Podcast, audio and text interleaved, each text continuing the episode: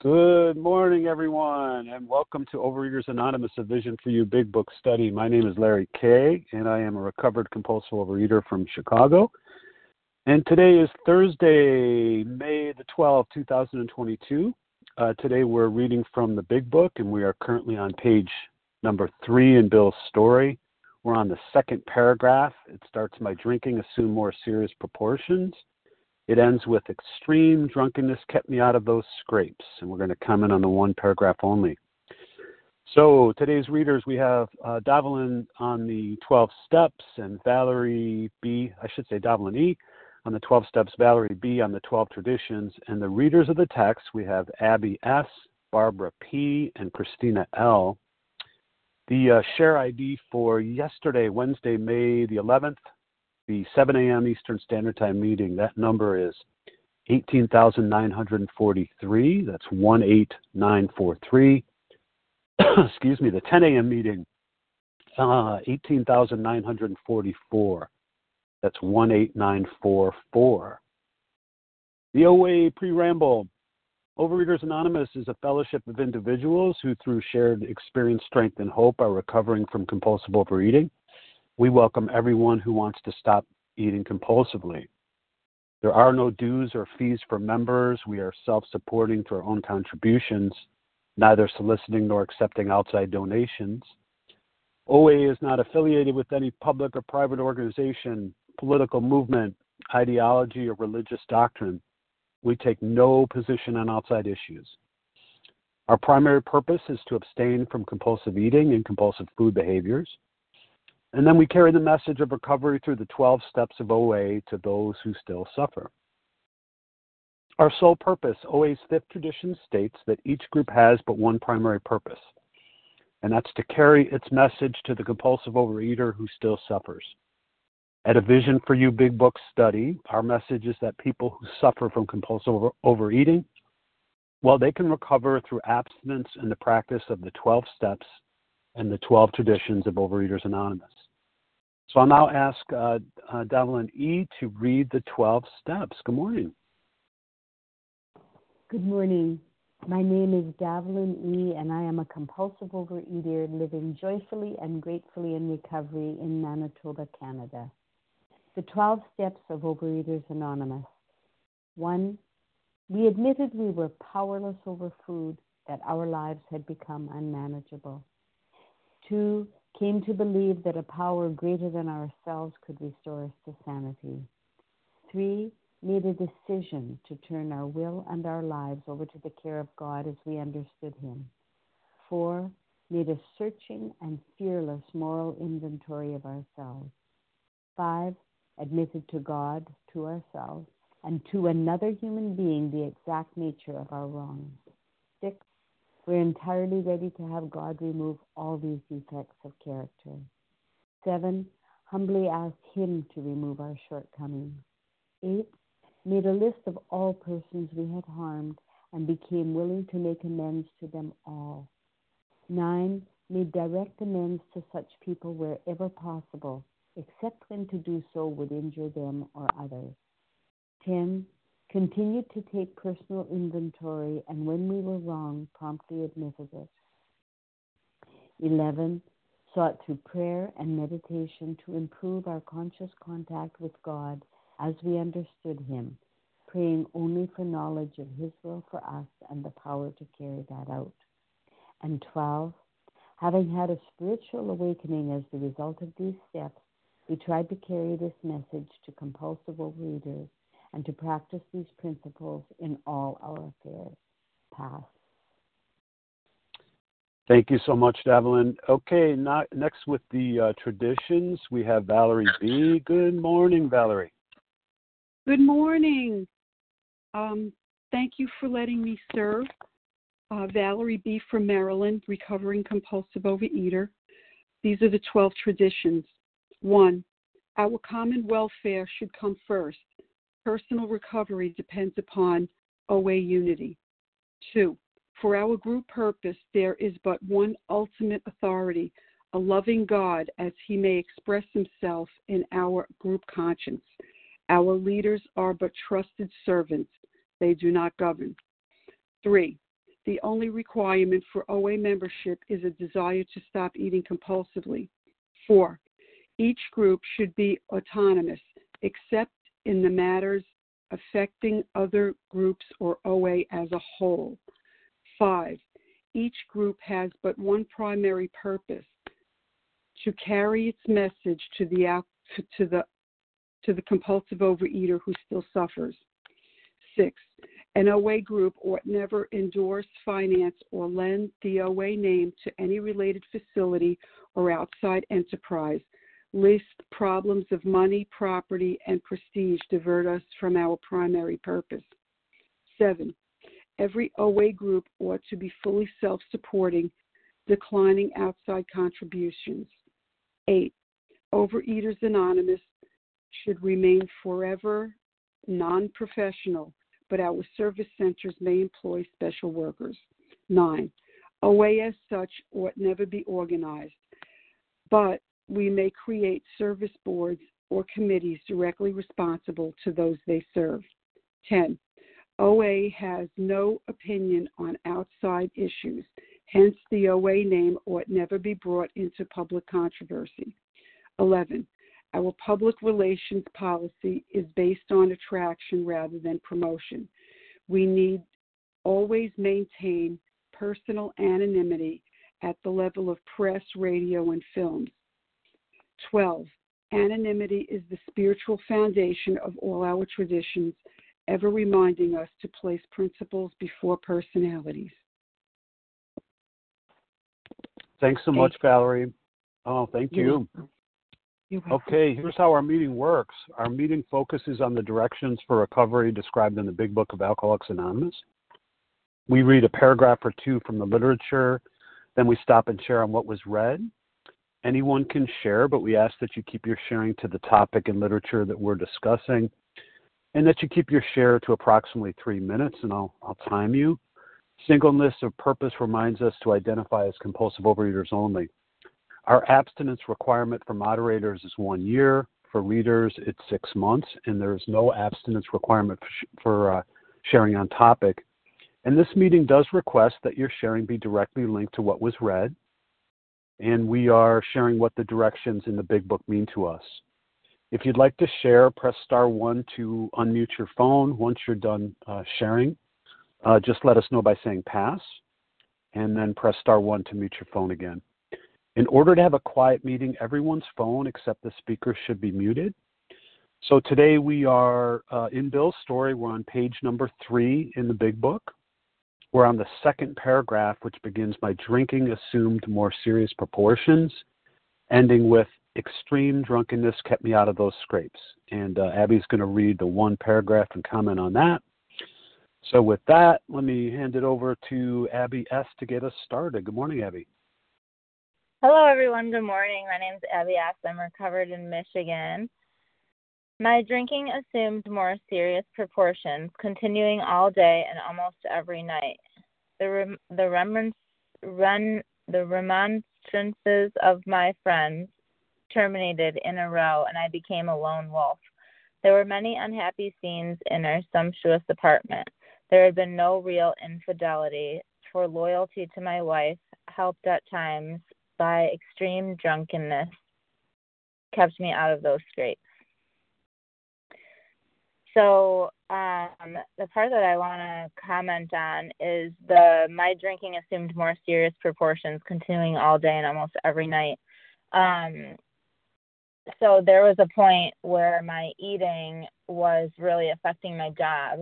Um, I'm I'm a teacher and I'm trusted with the welfare and safety of children throughout the day. And in my disease, I was like going like going to work and thinking about what was in the staff lounge. And i just remember like racing before work um like before the bell would ring and like there was like treats in the staff lounge. And i was just like running back and like forth like from there. And um just the complete chaos in my mind of like needing to get more and um and when my mind really should have been thinking about like lesson planning and like when the kids were going to come in like what I was going to do and it just um you know, and then in that, like, I have exercise addiction too. And so there was a point in my recovery where, or in my non recovery, where I was, um,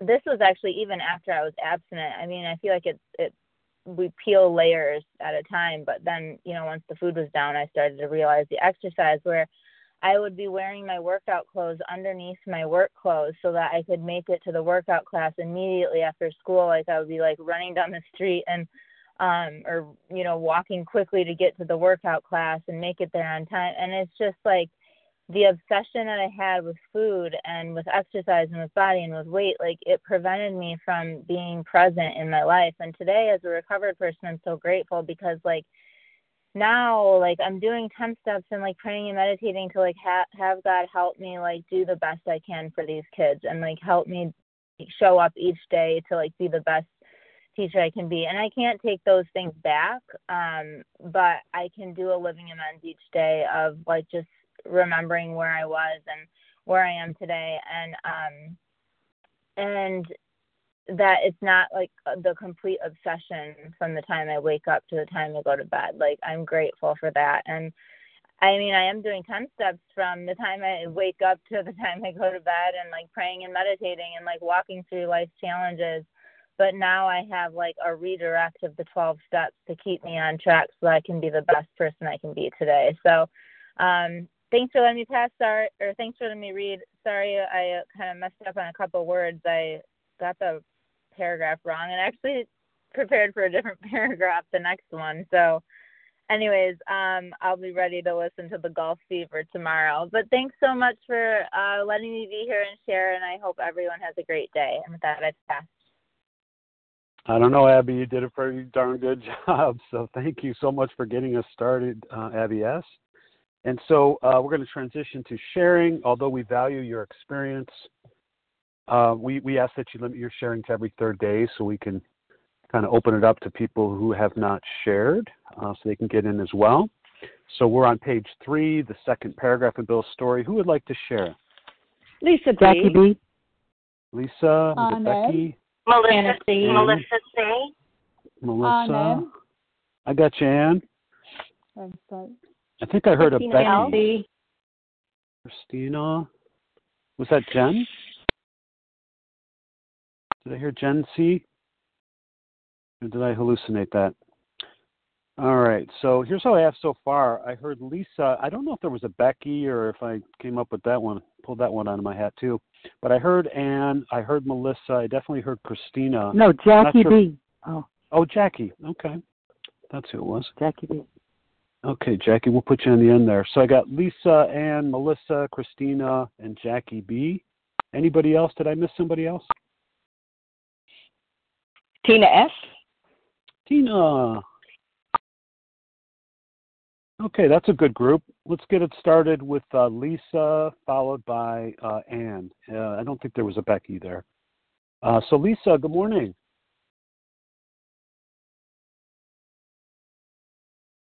Lisa, please go ahead and press star one. There I am. Sorry about that. I, I thought That's I was, okay. but I'm okay. Got it. Thank you so much for your service and for being there. My name is Lisa B. I'm a recovered compulsive overeater in South Carolina, and Abby did such an awesome job. It was really, really good hearing her, and she triggered so many thoughts, and I could identify.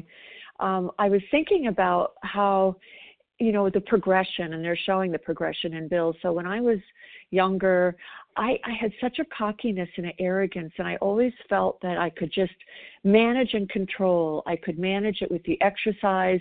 I was obsessed with diet plans and food plans and i would always be trying new things. And you know i was able to do them. That's the thing. I was able to do them but i i was riddled with such a fierce focus that it blotted out any other enjoyment in my life, whether it was compulsive exercise, I was worshiping that.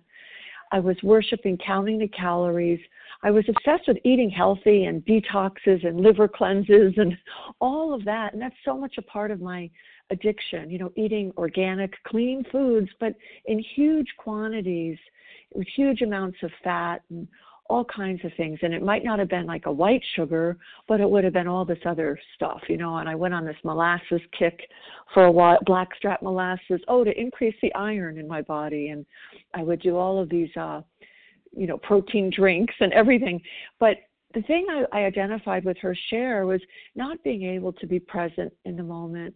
And so many of my years of being married, you know, I was in that state, whether I was compulsively eating, compulsively exercising, and then my addiction also fed into other compulsive behaviors like compulsive shopping.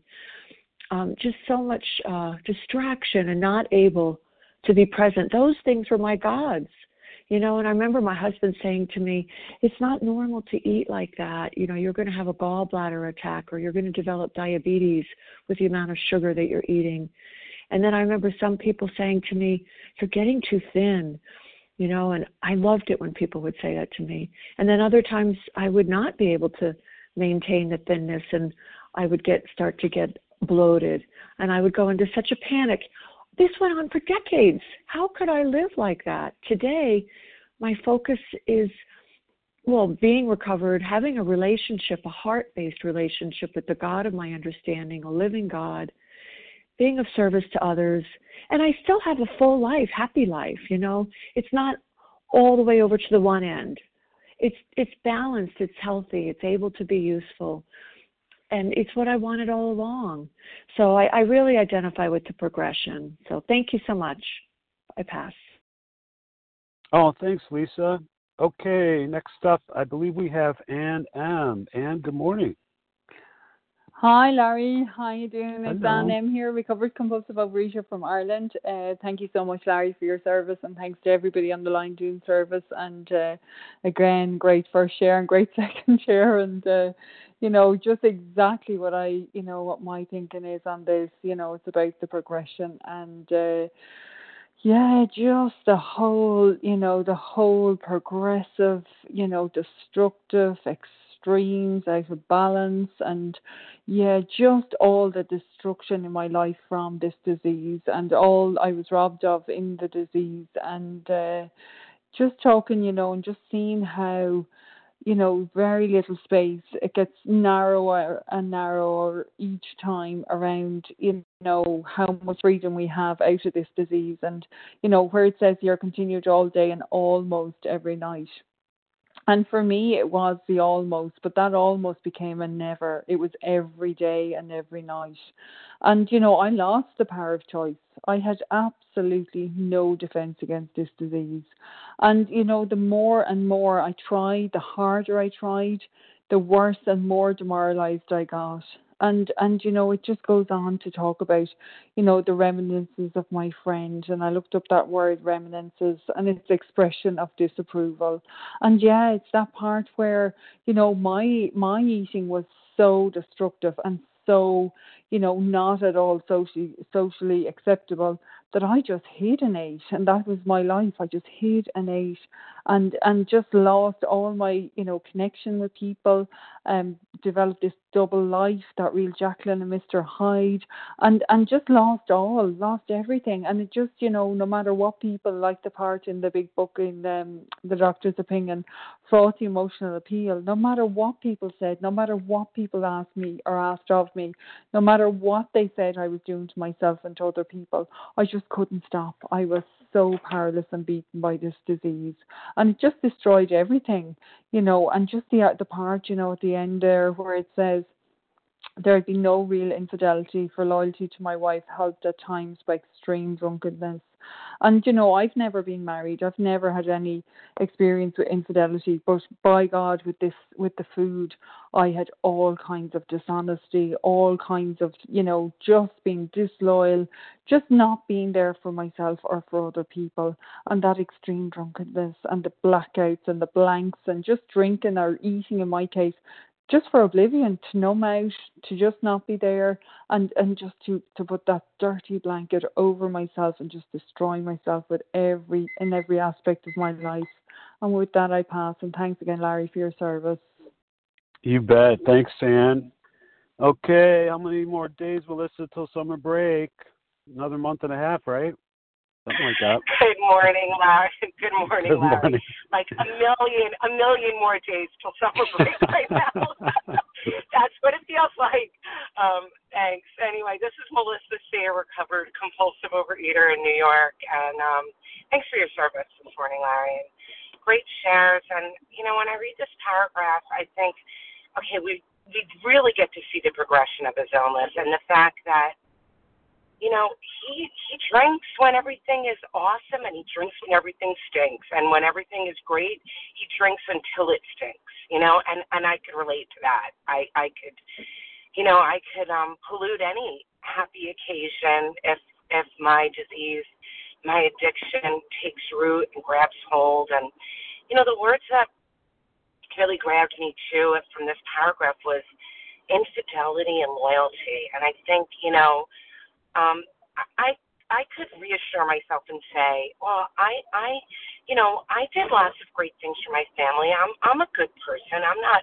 I wasn't, you know, disloyal, and I didn't have any, you know, extramarital affairs. But I really, my loyalty and my fidelity was to food, was to the addiction, and so, yeah, I was unfaithful in a sense because my my entire focus was on food. And and when I look at this too, it's like this disease thrives in isolation and alienation. I did all my my serious binging was best done alone. My dieting schemes, how I was going to fix it, was done alone. You know, my my fantasizing about the day when I suddenly get power and control over this thing, always alone. And so you know, it's no accident that he's the lone wolf. That because when food is your master, it's a cruel master. That's my experience. When cruel, when food was my master, you know, it separated me from everybody that loved me. If suggestions, loving suggestions sometimes, these remonstrances like, mm, you know, you, you got to watch it, Mel. You know, you're not doing so well. You're putting on some weight, or um, it, what would happen was I would vilify the people that were looking to help me because that's what this disease does. It's a mean, cruel master. It wants me all alone because all alone it can have its way with me. And um, so, you know, yeah, my fidelity today, my integrity today is, is to a relationship with a power greater than myself that tells me instead who to show up for. Um, thanks. With that, I'll pass. Thanks, Melissa. Okay, next up we have Christina L, followed by Jackie B. Christina. Morning, Larry. Thanks so much for your service. This is Christina L, recovered compulsive overeater from Florida, um, and still recovering one day at a time. Um, I love this paragraph, and I have just loved everybody's shares, and kind of feel like I'm gonna exactly what Melissa said to some extent and stuff because you know I didn't have um uh an affair or infidelity to my husband or anything like that but before I came into program and I remember like the last few years or so before um coming in you know I couldn't stand my husband. And you know I was thinking of getting a divorce because he was getting in the way of my food. And I was having an affair with food um, you know, I'd make up reasons why I needed to go out and um be driving around all around town and stuff and be lying to my husband about where I was at or what I was doing and why I was doing it and stuff. And um you know I didn't um have friends that you know left me or anything or abandoned me. Someone's unmuted. There's like a lot of noise in the background with music. Um if you could press star one please. Thanks. And um there was a lot of uh, let me get my thought back here. Um, so my friends didn't leave me, but I was the one that was leaving them because you know once the food was down, um, I couldn't stand to be around them because I didn't I didn't have what I had today um, because I was still fairly new in program and didn't do 10 steps around them or anything like that. You know, if something didn't feel right to me, it was like, you know, I was selfish and I just didn't want to be a part of it. And, um, you know, thank God today that um, I'm able to see the wreckage, um, you know, that I created. I mean, thank God I didn't do anything to those um, friends and relationships that we had, but you know, just the absence of like not speaking to them for like a couple of years and um, just not making any time for them, you know, was wreckage enough and stuff. And you know, thank God today that I can do things differently and I can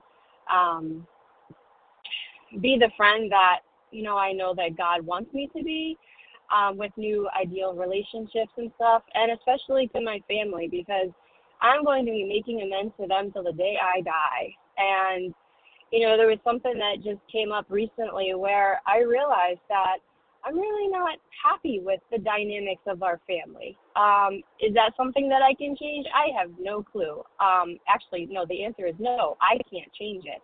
Um, all I can do is do the work that I need to do around it and um, pray for them and come to acceptance and, and work on my own emotional sobriety.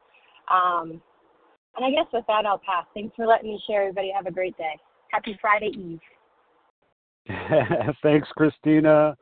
Okay, Jackie B. Good morning.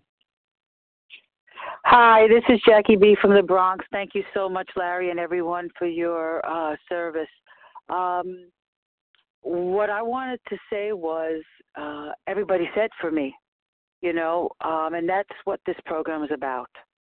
The fact that I can identify and with every single person that shared before me, and the service they just did by reminding me that that's who I was before I became recovered. And it's a day to day process. Um, and that's the thing. I no longer say I'm not a compulsive overeater. I know I am. Regardless, head and heart, I know I'm a compulsive overeater, and that's not going to change. The only thing that can change is me working this program on a day to day basis, facing my fears, my anxieties, my excitement, my love, my serenity um, each day, and asking my higher power for guidance, and to set aside everything that I think I know. Because I thought that if I controlled, or the illusion that I controlled, that everything would be all right. The world would move on the axis properly, uh, everything would fall into place, and it doesn't. All it did was make me more resentful and ate more, stole more, lied more, cheated more, and what they said, like I said, I never, you know, cheated on my husband, but I made promises of, you know, favors that I never, you know, followed through on because, you know, I just wanted him to spend the money for the food I wanted, for the restaurants I wanted to go to, to the places I wanted to eat. Um, and I wanted to be comatose. Uh, now, today, um, I cook, I clean. I may not be perfect at it, but I do that. And I stop, you know, myself when I feel that I want to do a character assassination of family, friends, and people in in my circle, or even in people in program. That's what 10 steps are. That's what all this is about. It's about giving, telling people that you're human for feeling what you're feeling and write about it, tell about it, talk about it because they're feeling the same way. I just don't have to run to the food today. And even if some days my food looks perfect and some days my food looks, that's not enough. It's the same food. It's just the way my head is at the time of my looking at it. And with that, I pass. Thank you. Thanks, Jackie. Tina, they have compulsive readers down in Florida? Good morning, Tina. Thanks, Mary. I'm Tina, compulsive, recovered compulsive eater, anorexic in Florida. Yeah, in Florida. uh, wow, what a great paragraph. You know, I used to think I couldn't relate to any of this stuff, that, and when I read it today, I just absolutely have to laugh. You know, um, you know, my drinking, my eating I assume no more serious proportions continuing all day and almost every night. You know, my experience is I came in initially in uh, Overeaters Anonymous in 1987 as a comp- in my mind as a compulsive overeater. You know, uh, usually um, maintaining a normal body weight through exercise, through starving. But you know, all I knew was that I was a compulsive eater, and uh, you know, and I went to this treatment center. You know, I got all these great facts. You know, and it just re- reaffirms to me or reinforces that on my own I cannot do this thing because I left the treatment center and what I did I got a great diet plan which I it's my food plan I got back then in 1987 is almost the same as I have today. That's just a miracle. But you know the uh, the compulsive eater, the, the the disease of my mind told me to diet this food plan, you know. So what happened for me was, you know, almost I love this says continued all day and almost every night. Whether I was in the food, not in the food, it was in my mind every day and every night. Do I eat? Do I not eat? You know, and uh initially the remonstrances of my friends, you know, the disapproval, it terminated in a row. You know, where people, you know, would it would be either a fight or they would just say, Hey, can't help her because she certainly doesn't want to help herself. That happened more in my anorexia you know, where I wouldn't eat, and people, you know, they thought I had cancer. They didn't know what I had, but I had a lot of, you know, I was in another program, so I had a lot of people that really cared about me and tried to help me. And, um, you know, a lot of them would say, "Hey, we just can't do anything for her." You know we can't do anything for her. And so you know today it's such a gift because once i just exhausted all my own efforts which got me to a place of where i could not think i could not put a sentence together and people had to speak for me you know and all i did was wrote stuff. Like because i remembered they said get on your knees in the morning and get on your knees at night. So i would do those simple things and through that somehow you know god intervened and today, you know, I no longer have to do that stuff. You know, but I have the gift today of every day and every night of, of inviting a God in that does for me what I cannot do for myself. And I have a life beyond my wildest dreams today. And I no longer have to uh, be participate in that disease, you know, and I love that it was shared. And with this, I'll just shut up. This, it's such a progression, and it certainly is. And today, my recovery can be a progression too, one day at a time. And with that, I'll pass. Thanks. Thanks, Tina. Okay, you guys, we're on page number three in Bill's story, the second paragraph. We're just commenting on the one paragraph. If you haven't shared in the past uh, couple of days or so, who would like to jump in? Leah F. Leah? Linda Norman. D.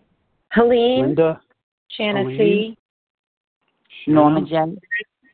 Norma, was that Norma Jean? Norma J. Norma J.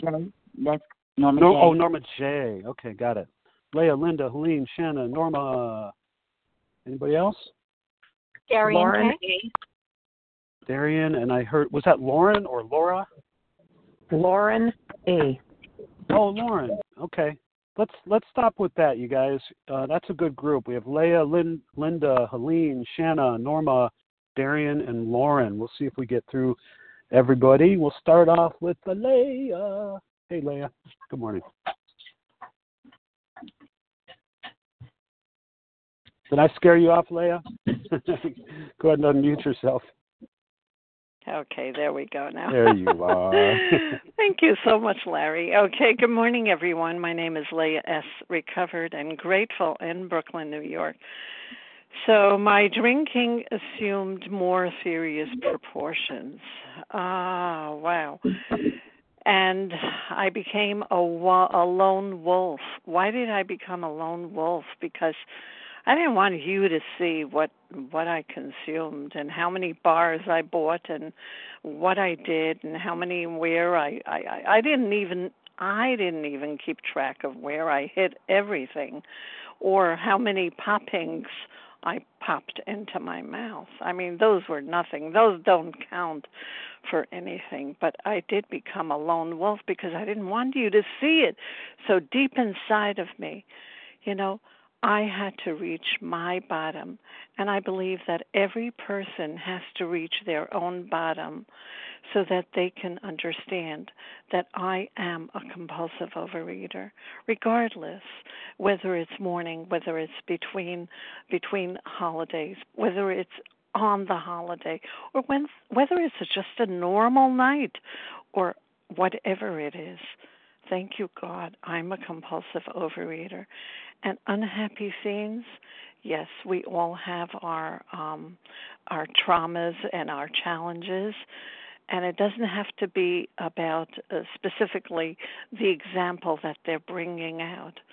it can be any other kind of thing that I don't know how to deal with, and I turn to food.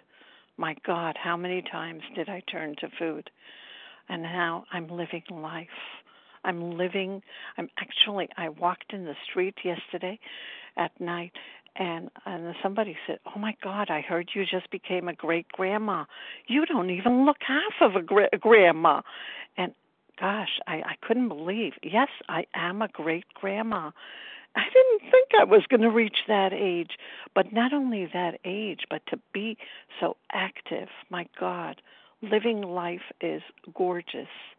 It's it has its challenges, but I have 10, 11, and 12 to keep me moving. And with that, I pass. Thanks so much, Leah. Okay, hailing from the state that produced Michael Jordan. Hey, Linda. Good morning. Good morning, Leah. Hi, everybody. It's Linda D. Recovered in Connecticut. Can you hear me? Oh, I can hear you. I thought you were in North Carolina. There we go. I can hear you well, great. Not yet, no, just Connecticut. I Okay. um the thing that jumps out at me is the picture of that wolf. A lone wolf. It's um it's quite an image. Uh I know what it is to be to be a lone wolf. To me it's um as an active food addict howling in the dark, howling for help, paralyzed by fear, a life just maimed and powerless. It was terrifying as an active addict. And today, well, I'm recovered for a bit, and uh, I I see this program very, very differently. This program is a love letter from God. It saves my life every single day. There is complete truth in this program. I love being a recovered person and growing every day with you, growing in my relationship with this magnificent divine presence, becoming a very loving person, loving to myself, loving to others, and it's genuine and it's deep. And I don't have to bury myself and numb myself with a substance that isn't meant to do that. It's meant to nourish me. I'm so grateful to be here. It's a, such a gift to be in a 12 step program as magnificent as this is, and actually they all are. I thank you from the bottom of my heart for saving my life every day.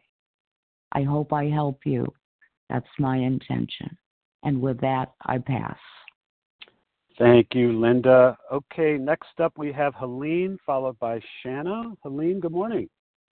Thank you, um, Larry. I don't speak on this meeting usually, and I listen every Thursday, and I think you're, you're all wonderful. And um, my abstinence is very important. I've been away from food addiction for over 50 years, and it's the basis of my life. And I so related to what was shared this morning. I was a teacher and probably in my early 20s or mid 20s and I would have a stash in the closet where I kept my code and I had to go to it all the time.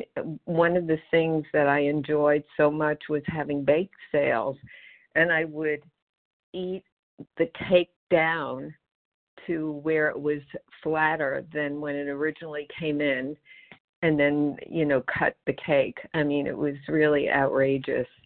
Um binging was a normal part of my life. Um what i'm finding and yes the only way of filling that emptiness is with um a higher energy. Uh and i find that when i take away the addiction what's left is really how can i be of service in my work how can I be of service to my family?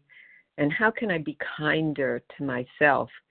Because that constant mind, that overthinking, and that I call it mad mind chatter, is a way of really hurting myself. I was eating to nurture whatever I thought or to give myself some I couldn't um I couldn't take any discomfort. I had to fill my mouth with food. And now I'm filling myself more appropriately um as I said and it's good to share on on this line because uh, you I love the commitment in this meeting. It's strong and it's powerful. Thank you. Oh, thank you, Helene. Hope to hear you uh, share again. That was terrific. Thank you. And with that, let's uh, take it over to Shanna, followed by Norma. Shanna, good morning. Good morning. Can I be heard? Yes, you can. I, can hear you terrific. Ah, I got it. All right, this is Shannon C. Uh, grateful, recovered, compulsive overeater from Tennessee. Um, wonderful paragraph, wonderful shares, wonderful um, wonderful gift this program is. Um, I'm asking God for the words and the delivery this morning. What keeps coming to mind is, uh, like, at least in my own experience when I got here this last time, where I was absolutely out of every hum- every idea, every human resource that failed me. I was something inside of me broke, like really, really loud, and I, I couldn't explain it. And, it was one of those heartfelt from your gut, like, I don't care what happens, God, you, you're going to have to change me, fix me, remove whatever needs to be removed because I'm going to eat like this. I'm going to be this way until the day I die unless you do something. Um, no, I didn't have people coming at me saying, "My God, you eat too much. My God, you're you're fat." You know. Um, in fact, I had a lot of people talk would often say, "Wow, you eat so healthy." Um, but the weight kept piling on uh, the guilt, the shame, the remorse, the bloat. It was just utter hell, and I didn't even know how to put it into words to the people in my recovery community at the time because they they didn't understand. I mean, it was like, okay, just stay away from this other substance and stay in the steps and accept yourself the way that you are. I couldn't. I I wanted to. I wanted to be okay with my body. I wanted to be okay with being imperfect. Whatever. I couldn't and I wanted to die is what I wanted to do. And I was I had been recovered double digit double digit recovery, living in 10, 11, and 12 and other programs. But what was so wonderful about God is I believe He removed that obsession.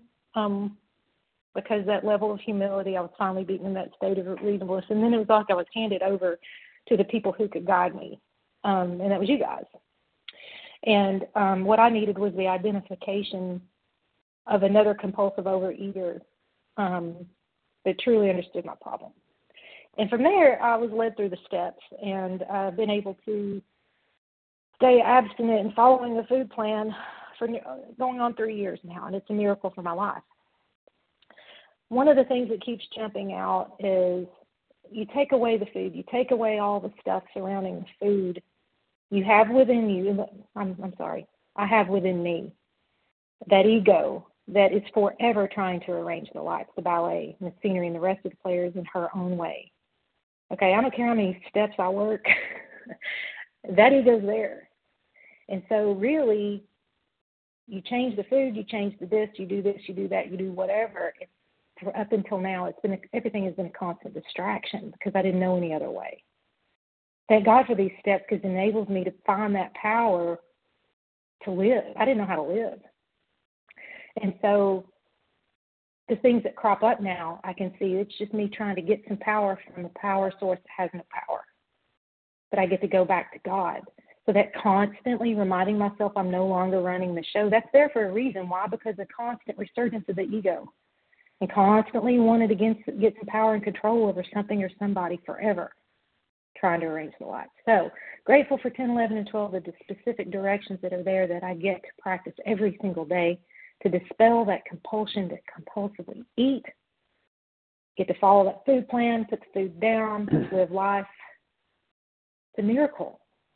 Absolute miracle. And maintain a weight for this long. Are you kidding me? Gentle reminder thank you so much for for for that reminder and um wonderful wonderful day to be alive and and be in the presence of God. That's it. Thanks. Oh, thanks, Shanna. Okay, next up is Norma, followed by Darian. Norma, good morning. Norma, press star one. Hi. Two, one. There you are. Yes. Good morning. This is Norma J. Uh, when I first heard the reading this morning, I kind of felt like, oh, that really doesn't, I don't really have anything to relate to that. And it's just amazing every time someone else share how I can relate and know that I am not alone. And I used to, when I first began uh, using the big book in relationship to my food, I, I just couldn't get it. I was like, how does drinking? My dad was a drunk, and so I know what alcoholism looked like. But I was like, how does my food relate to that? And it's amazing uh, through recovery and higher power revealing to me.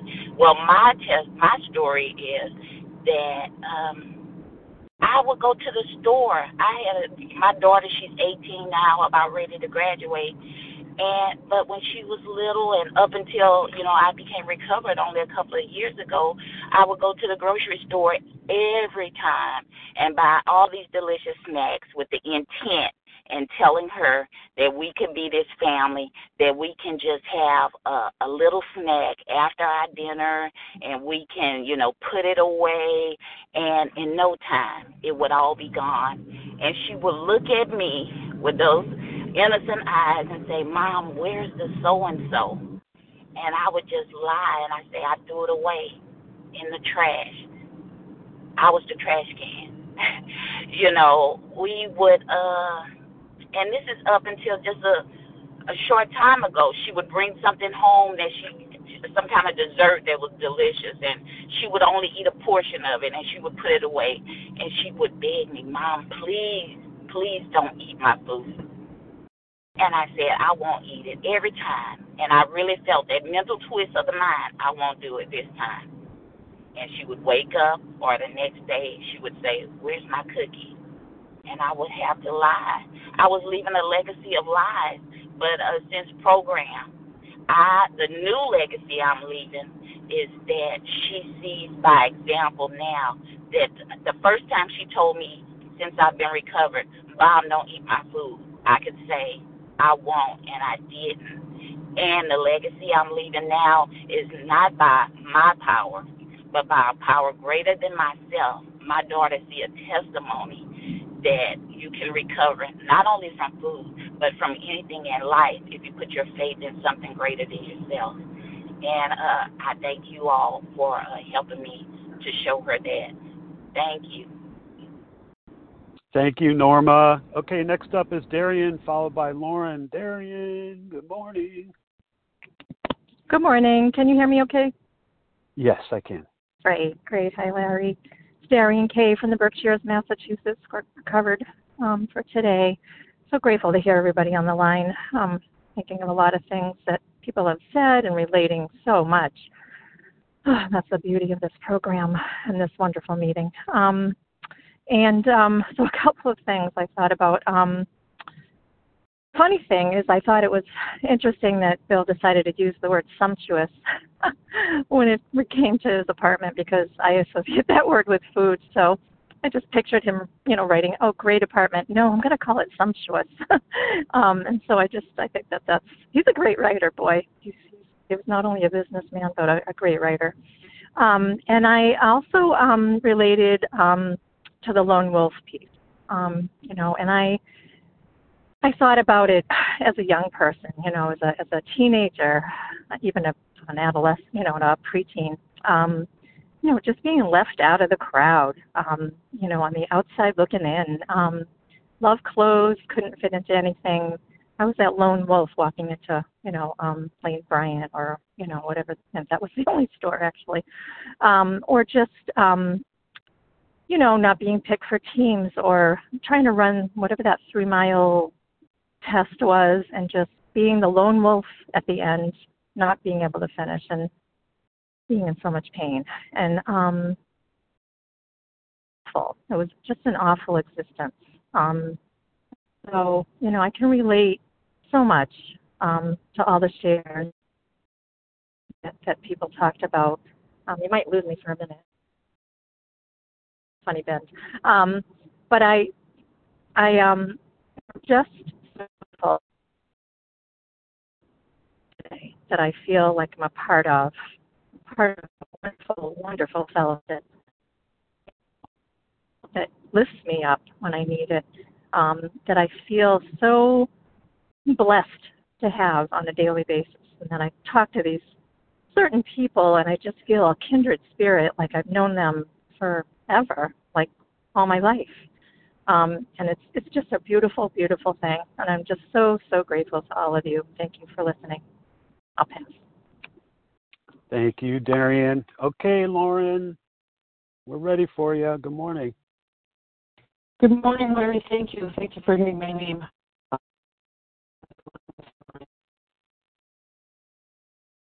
Oh gosh, Lauren, you know what? Um, I don't know if you can do anything. We, we're not hearing you so well.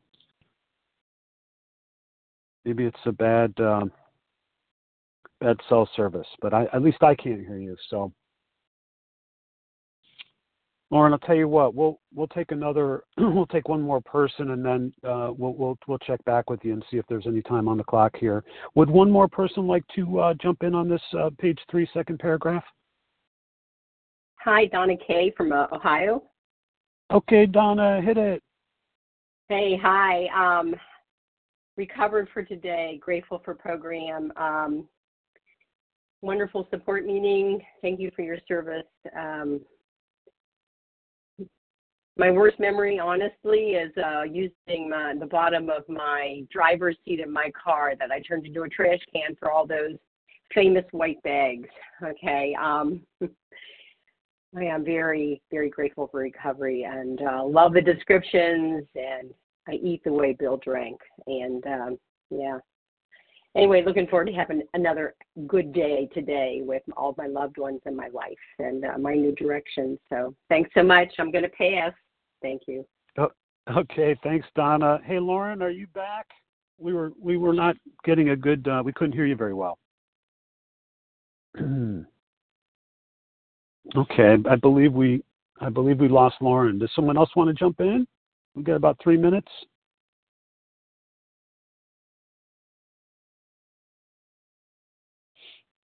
Stephanie R. from Missouri. Hey, Stephanie. Good morning. Good morning, Larry. Thank you for the, your service and this meeting truly, truly touched my oh my recovery in a, such a wonderful way, and that I so claim my seat and identify in.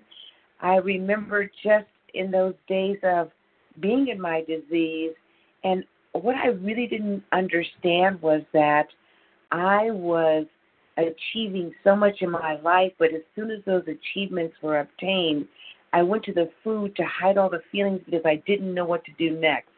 I didn't know what to do next as far as my life uh, goals were, and I never set any real goals. I sort of just went by um, sort of the seat of my pants, and the food led me. It led me down a path of self hate, self destruction, and I just did not know how to fit in. I I so wanted to be uh, loyal to a friend or even to my family members, and I couldn't do that because my loyalty was only to the food.